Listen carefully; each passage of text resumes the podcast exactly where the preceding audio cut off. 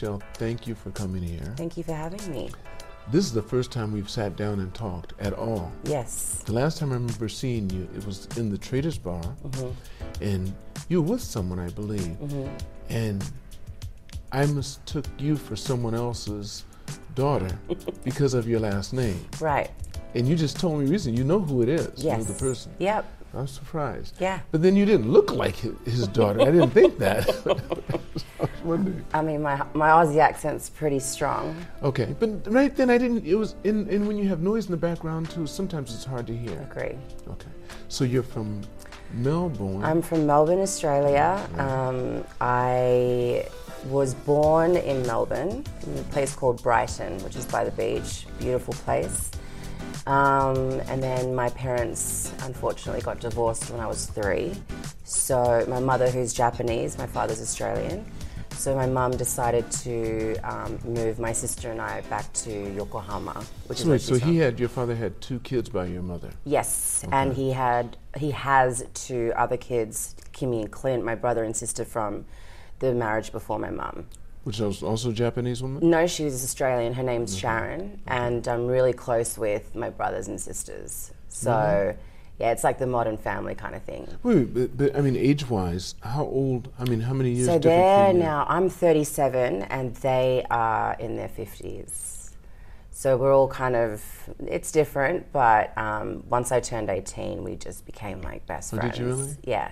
How far is your sister from you in age? My sister is 41, so she's five years older than me. Okay. Yeah. Is she also here in Japan? She, so all my friends and family live in Melbourne. I was the only one that decided to move to Japan Okay. 14 years ago, which is crazy to think about now. Um, What made you wait, wait, before we get into that, Yes. so you grew up just with a single parent single mom, um, moved back to Yokohama, and um, when you at what age? Three?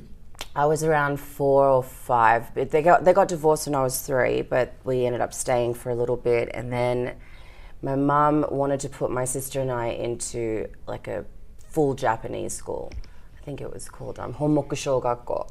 Okay. But you know, I looked a little bit different. I have like really curly hair. Obviously, I'm half Australian, and at the time, I couldn't really speak proper like proper Japanese. So there was, um, you know, it was hard. There was some bullying going on, and um, I decided one day, I just kind of ran away from school because I just couldn't handle it. Um, and then my mom found me and she's like, let's put you in an international school. So I ended up going to YIS, Yokohama International That's School. where my sons graduated. Two of No my sons graduated from YIS. As a matter of fact, my company did their first, I mean, their big gymnasium. Mm, no Were the ones that, yeah. It's a, I have only good memories and good things to say about that school. Wait, what year? What year were you there?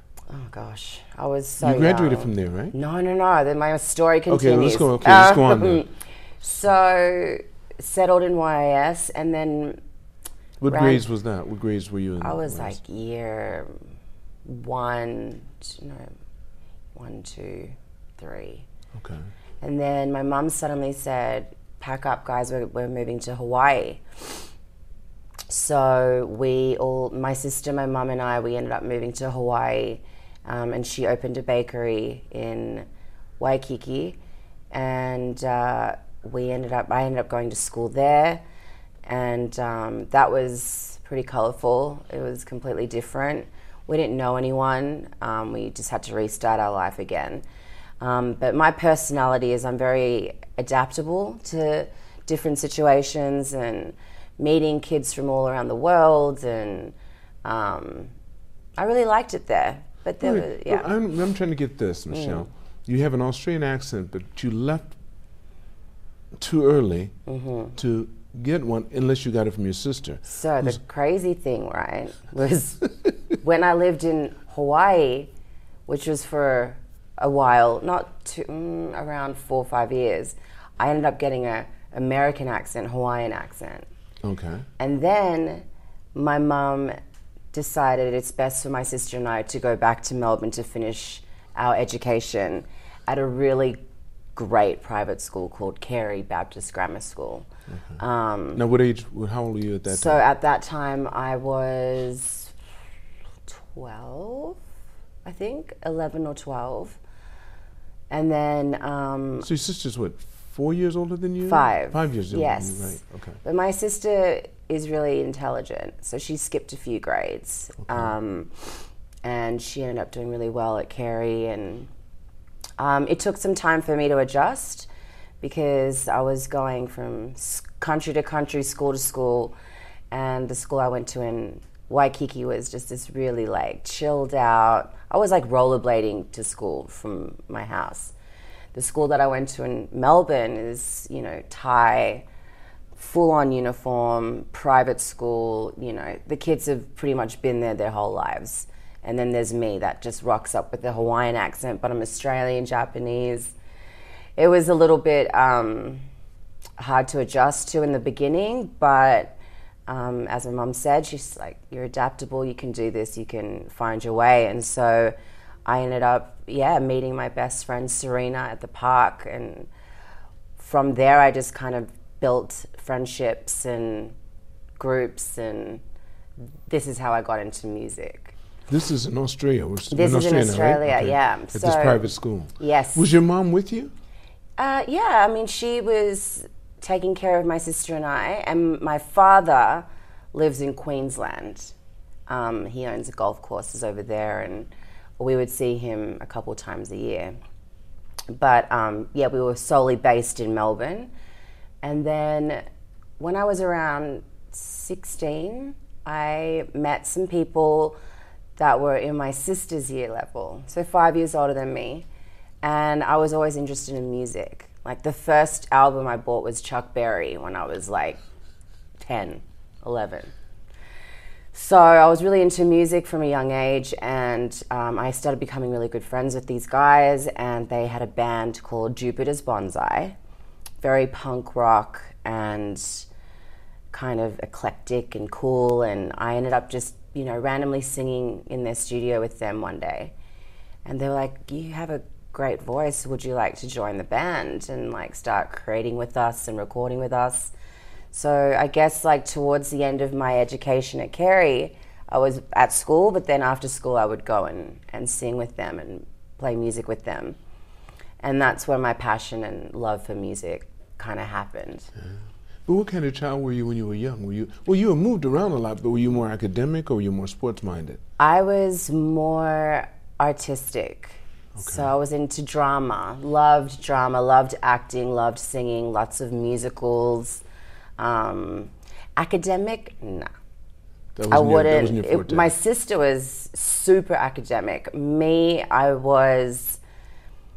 I liked to make friends. I liked to talk to everyone. I wasn't a shy kid ever, um, and I was always more interested in the creative side of the world. But you and your sister grew up to be very close? We were very close. We are very close, but we're just completely different. I mean, everyone who meets us say that we have the same voice and we laugh the same. She's got crazy energy, so do I. Which you know, her she's very close with her friends like me as well. She knows how to have a good time, but she's more straight. If, after you get to know her, if you have to be with her for a long time, you'll see the difference. Absolutely.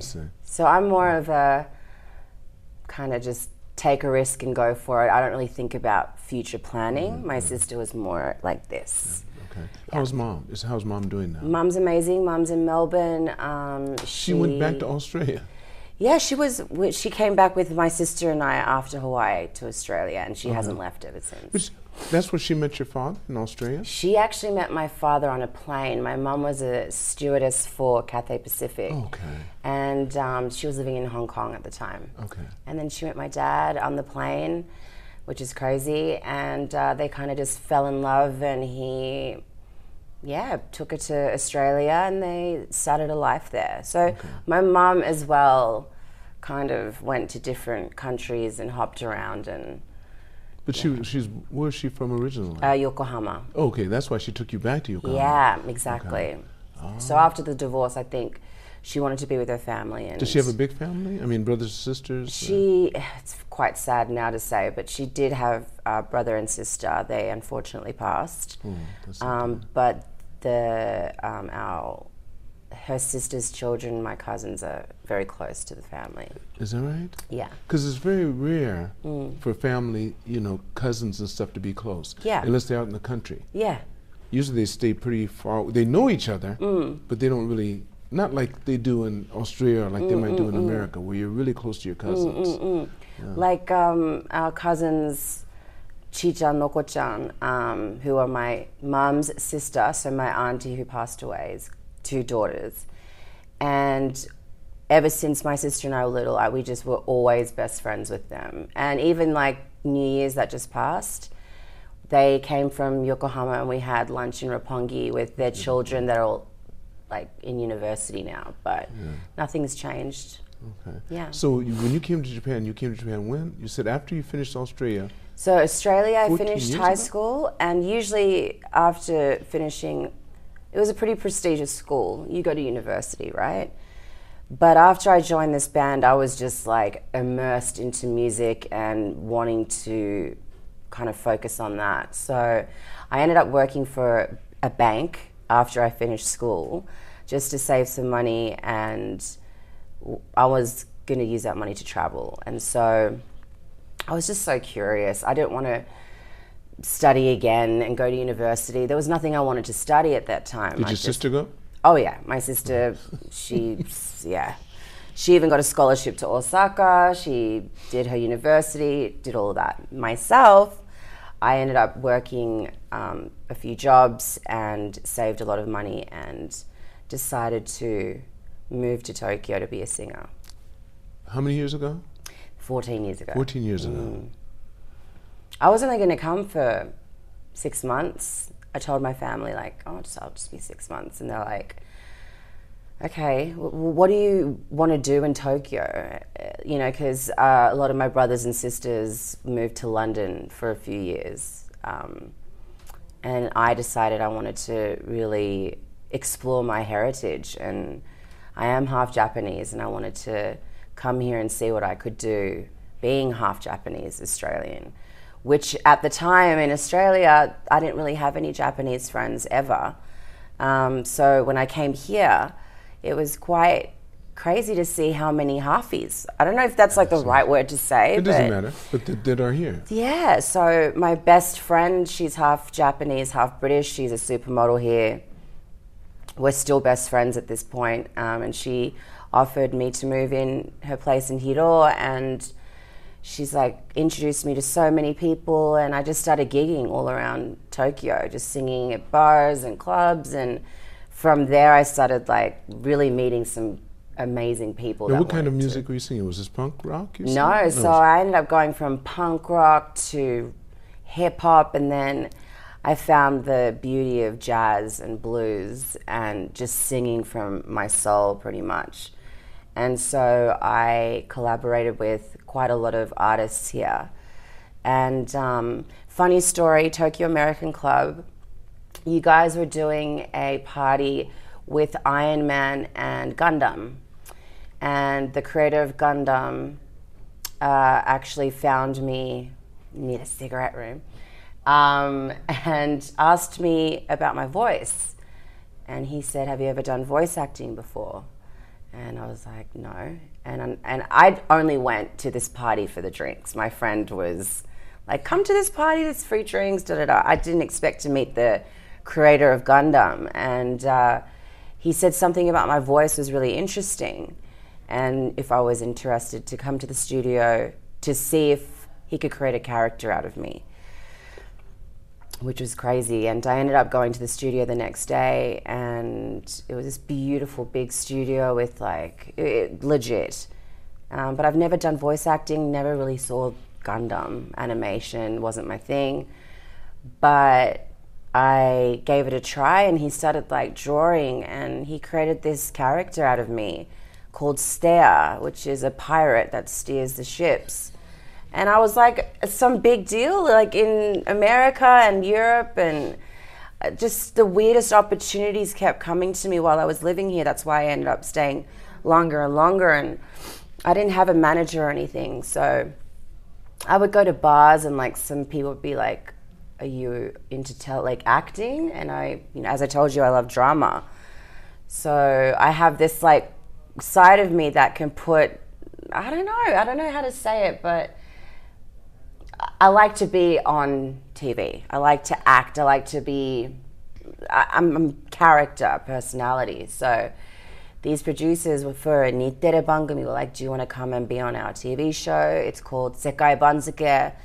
And it's about a bunch of foreigners that talk about their country and the differences between Japan and there and blah, blah, blah. So it was so fun, but it was quite scary and daunting to go to like this huge TV production building with like these celebrities everywhere and their own makeup artists and their own, you know, I don't know. It was crazy, and I didn't have anyone. I just did my own hair and makeup, and just. Did you already speak TV. Japanese when you came here? No. So my Japanese wasn't great. I did speak it, but mm-hmm. it wasn't fantastic. Okay. But just being around for a while, I just started learning. Once I started doing television, I started to get offers from, like, I was doing a couple episodes for Vice. As I said, I did the Japanese TV, which was kind of, it was cool, but it wasn't, I, I felt like I had to kind of dim my light. No, when you said episodes, you mean as one of the people in the movie? Yeah, yeah. Oh, you actually had a part. Yeah. You weren't doing voice on this. This was. This was like actual. It was me. It was Michelle. Okay. You know. Right. Um, what part did you play? I, did, that you like? That you remember? I was. I felt like I was Michelle, but I was just a little bit like putting.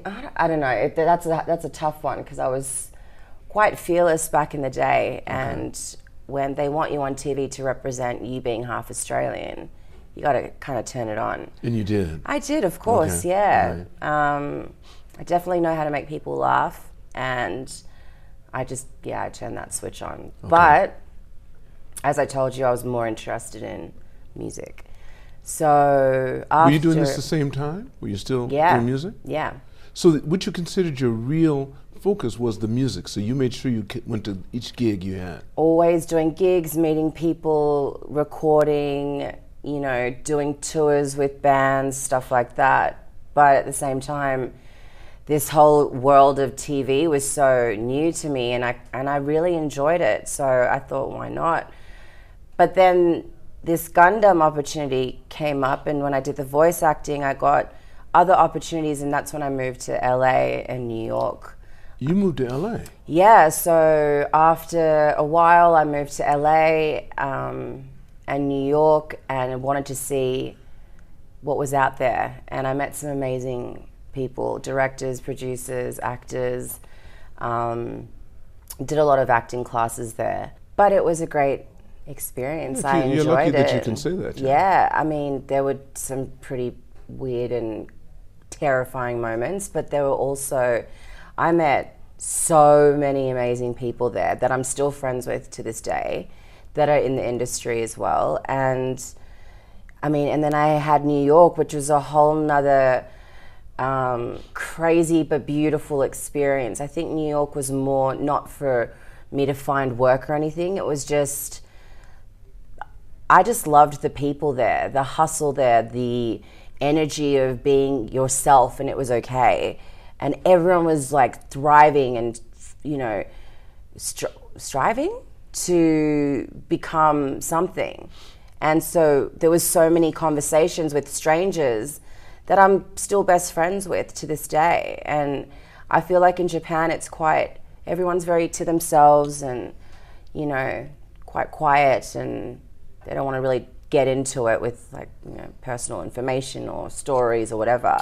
But I love meeting people and sharing my Same story here. and yes. and hearing theirs because I think that's what life's about, right? Isn't it? Yeah. Why are you going through this journey if you're not going to smell the roses while you're going through? Totally. Find out about the yeah. people. Yep. That's why I enjoy doing this podcast. I, I get it. I mean, it just oh, I, I totally get it. Yep. what else? Is, everything you get is mm. going to come from or through someone else.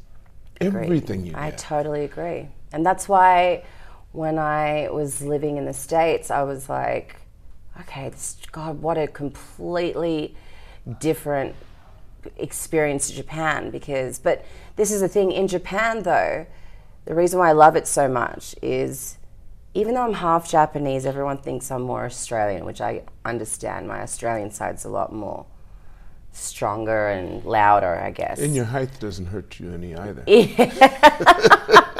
that is not very Japanese. True.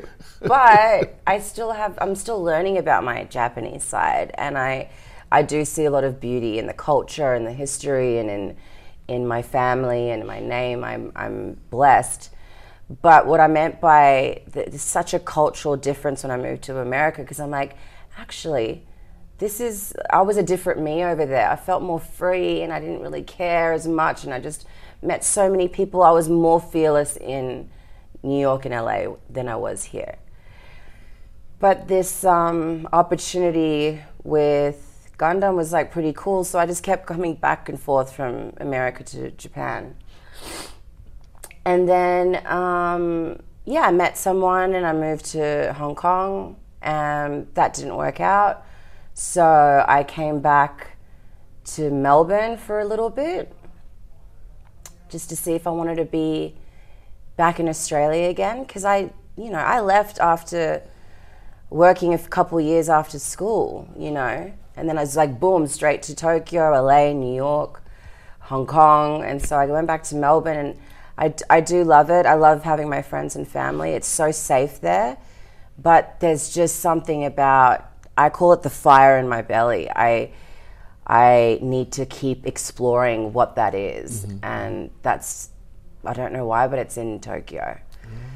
Mm. Um, so what are you doing these days? I mean, where are you at so, at this point in your life? Yeah, so uh, the music thing was great, the acting thing was great, but um, I ended up going into hospitality, which got me work in the Maldives, um, and I was helping run One Oak, the nightclub in the Maldives did a bit of work with them here in Tokyo.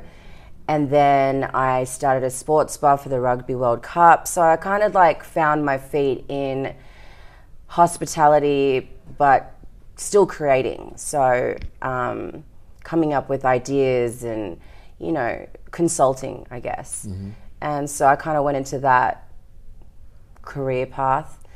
And um, that happened just before COVID. And then when COVID hit, I was in Japan. Right. Melbourne was the biggest and longest lockdown in the world. People couldn't leave their homes for a year and a half. So even though financially and, and job wise here was really, really tough, um, we had freedom here at least.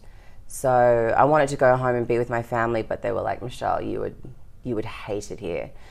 So I worked at a couple record bars and then I got a job with Cutters and then from there another career change. It was hospitality then to managing a studio which was, you know, post production and um, still again creating, uh, you know, content.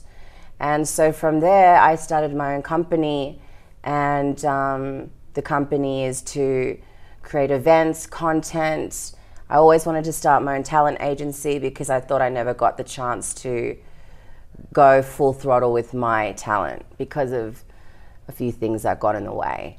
Um, and as you said, the whole thing of if you just had someone there looking after you, that that's such a big help, right? It makes a big difference. It makes a huge. If you're going to get into entertainment or anything like that, mm. well, I think almost any field you need to. Ha- it's good to have a mentor. Yeah, totally agree. Yep. I mean, why try to do the same thing over and over again?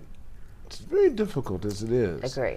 Especially when most people, I like to say, don't know how to parent. Mm-hmm. Mm-hmm. We're not built to be parents. Mm-hmm. We're built to provide. Mm-hmm, mm-hmm.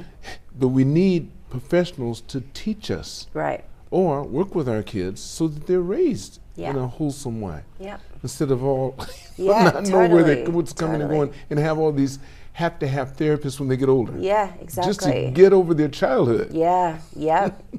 I mean, I guess with me, like, I'm quite lucky because I, I have, I wouldn't call them mentors, but they're people, I have people that are looking over me and watching me, making sure I'm okay. Um, but as I told you, the whole music thing, it's, it, it won't ever leave me, I don't think. But why I wanted to start a talent agency or why I wanted to get into starting my own business is I see talent and I want to help them. I want to nurture them. I want to help guide them and also be part of something to see them start from this and blossoming into whatever they want to be and helping them along the way. Are you thinking about ever this is personal though. You thinking mm. about ever getting mm. married and having kids, or, or mm. not even getting married, just having kids? you know, good question. Um, it never really crossed my mind. I mean, there was never something that you wanted as a child, because society tends to push totally, all of us in certain directions. Totally. I mean, so basically, all of my friends in Melbourne, all married, children, white picket fence, all of them. Um, for me, I this might sound a bit selfish though, but I I think life is different for everyone. Obviously, everyone's paths are quite different, but for me, I'll go back to the fire in my belly thing. It's I just feel like my path is to keep exploring myself and finding out who I am and what I'm here for. And I don't think I'm here to have kids. If I do one day, fantastic. Um, I think I would be a great mum. I've been through a lot of life's life's what do you call it? Craziness. I've learnt a lot. Um, I'm you know pretty much an auntie to a million kids. You know I love my friends' kids. They're amazing. But to me, it's not the be all and end all. Um, and I don't really care what society thinks. That's interesting. Michelle, this is how I like to end the podcast. Mm. I'll ask this question. Mm. With all the information you have now, mm-hmm. where you've come to your 37 years on this planet, mm-hmm. if you were to go back in the time mm-hmm. and meet a younger you, mm. what time would you go back to and what advice would you give yourself? That's such a good question. Oh. Mm. Oh God, Lance, that's such a good question. Oh, and my answer is it, it's not just like one age. I would have talked to me when I was 16, then 18, then 20, 30. Um, what advice would you have given yourself at 16 then? Take it easy. Stop moving so fast.